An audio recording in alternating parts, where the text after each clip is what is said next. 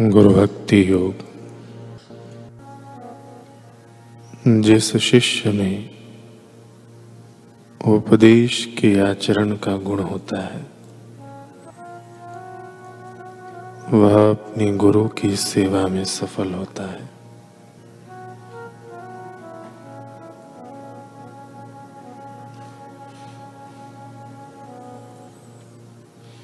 गुरु की सेवा करने की उत्कंठा एवं लगन शिष्य में होनी चाहिए।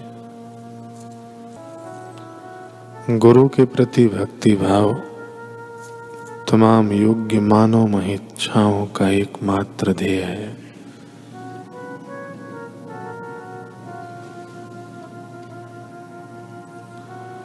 शिष्य जब गुरु के पास रहकर अभ्यास करता हो तब उसके कान श्रवण के लिए तत्पर होने चाहिए। वह जब गुरु की सेवा करता हो, तब उसकी दृष्टि सावधान होनी चाहिए।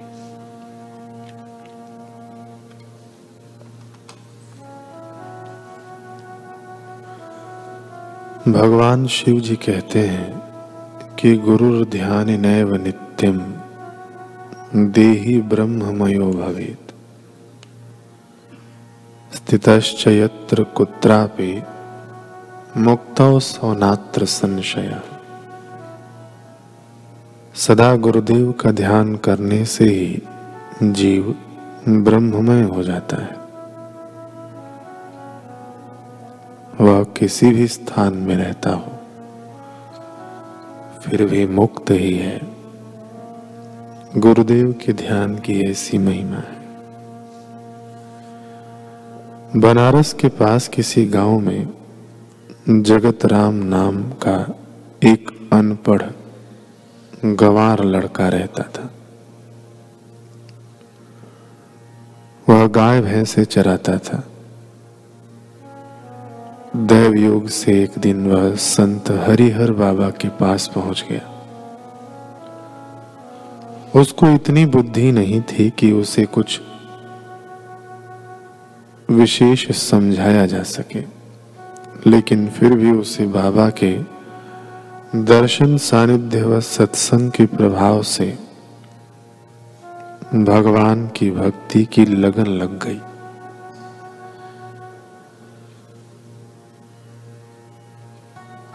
अब भगवान को तो वह जानता नहीं था। उसने अपने गुरुदेव, हरिहर बाबा को ही भगवान मान लिया। उसे बाबा की एक बात समझ में न जाने कैसे आ गई थी कि व्यक्ति जैसा सोचता है वैसे बन जाता है। इसलिए जैसा तुम चाहते हो वैसा सोचा करो। यह बात उसके मन में घर कर गई थी। बड़ी सहज बात थी। सरल चित्त जगत राम को तो अपने गुरु में ही भगवान को पाना था। उसे गुरु भक्ति में भगवत भक्ति करनी थी। बस इसी लगन के साथ वह चिंतन में तल्लीन हो गया। उसे आसन, बंद, मुद्राएँ, प्राणायाम, ध्यान आदि तो आता नहीं था। शास्त्रों को न तो उसने कभी पढ़ा था और न ही सुना था। कठिन व तात्विक बातें तो उसे समझ में ही नहीं आती थी। बस हरिहर बाबा के एक वचन को उसने अपने जीवन का महामंत्र मान लिया। उसे जब भी समय मिलता गंगा किनारे बैठकर वह अपने भगवान हरिहर बाबा की छवि का ध्यान करते हुए मन ही मन उनकी पूजा किया करता, मानस पूजन किया करता। मंदिर में पूजा होती हुई उसने देखी थी। वह अपने गुरु की वैसी ही पूजा किया करता था। मंदिर की भांति धूप दीप, नैवेद्य, आरती। सब कुछ वह मन ही मन गुरुदेव को अर्पण करता। अपने इस काम में उसे न तो दिन दिखता और न रात। उसे तो बस अपने गुरुदेव का मानस पूजन भाता था। इस पूजा में वह अपने सारे भाव उड़ेल देता। एक रात जब वह मानस पूजन में लीन था तो उसे लगा जैसे हरिहर बाबा सचमुच ही उसके पास आ खड़े हुए हों। फ़र्क इतना ही था कि वह बाबा का प्रकाश में शरीर था। उसे ऐसा लग रहा था जैसे हरिहर बाबा के शरीर के सारे अंग प्रकाश के बने हों। बड़ी भक्ति से वह अपने गुरुदेव को निहारता रहा। इस स्थिति में कितना समय बीता, उसे कुछ याद ही न रहा।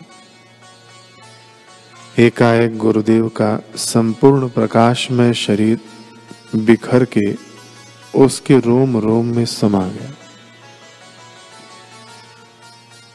संपूर्ण प्रकाश न केवल उसमें लीन हुआ, बल्कि लीन होकर उसके ही अंदर घनीभूत होने लगा। हृदय स्थल पर वह संपूर्ण प्रकाश ज्योति के रूप में घनीभूत हो गया। यह सारा कुछ ही समय में घटित हो गया। हृदय मध्य में ज्योति प्रकाशित हो उठी और साथ ही हरिहर बाबा की वाणी सुनाई दी। बेटा जगत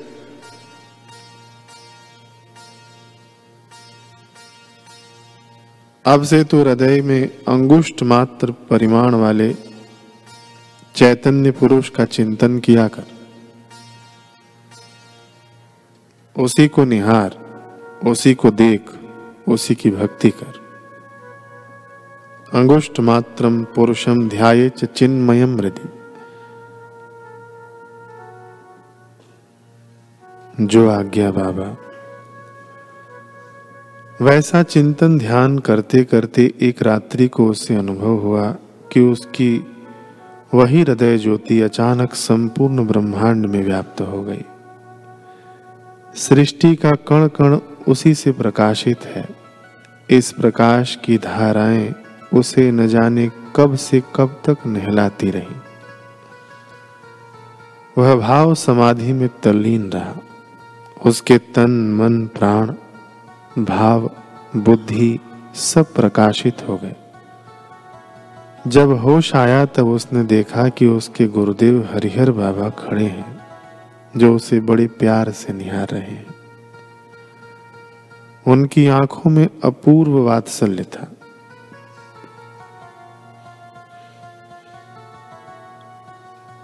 इसी वात्सल्य से भरे स्वर में गुरुदेव ने कहा, बेटा गुरु ही हृदयस्त अंगुष्ठ मात्र आत्म ज्योति है। वे ही सर्वव्यापक चिन्मय परमात्मा है। और तुम्हारा भी वही विशुद्ध स्वरूप है। जगत राम को आत्म स्वरूप का साक्षात्कार हो गया। एक अनपढ़ चरवाहे ने सदगुरु की कृपा, सदगुरु का ध्यान व चिंतन से शिव जी का यह वचन प्रत्यक्ष कर दिया। कीटो भृंग ध्यानात्। यथा भवती तादृश, जैसे कीड़ा भ्रमर का चिंतन करते करते भ्रमर हो जाता है, वैसे ही जीव ब्रह्म का ध्यान करते करते ब्रह्म स्वरूप हो जाता है। फिर उसे अन्य आयासों की आवश्यकता नहीं, केवल गुरु का ध्यान ही पर्याप्त है।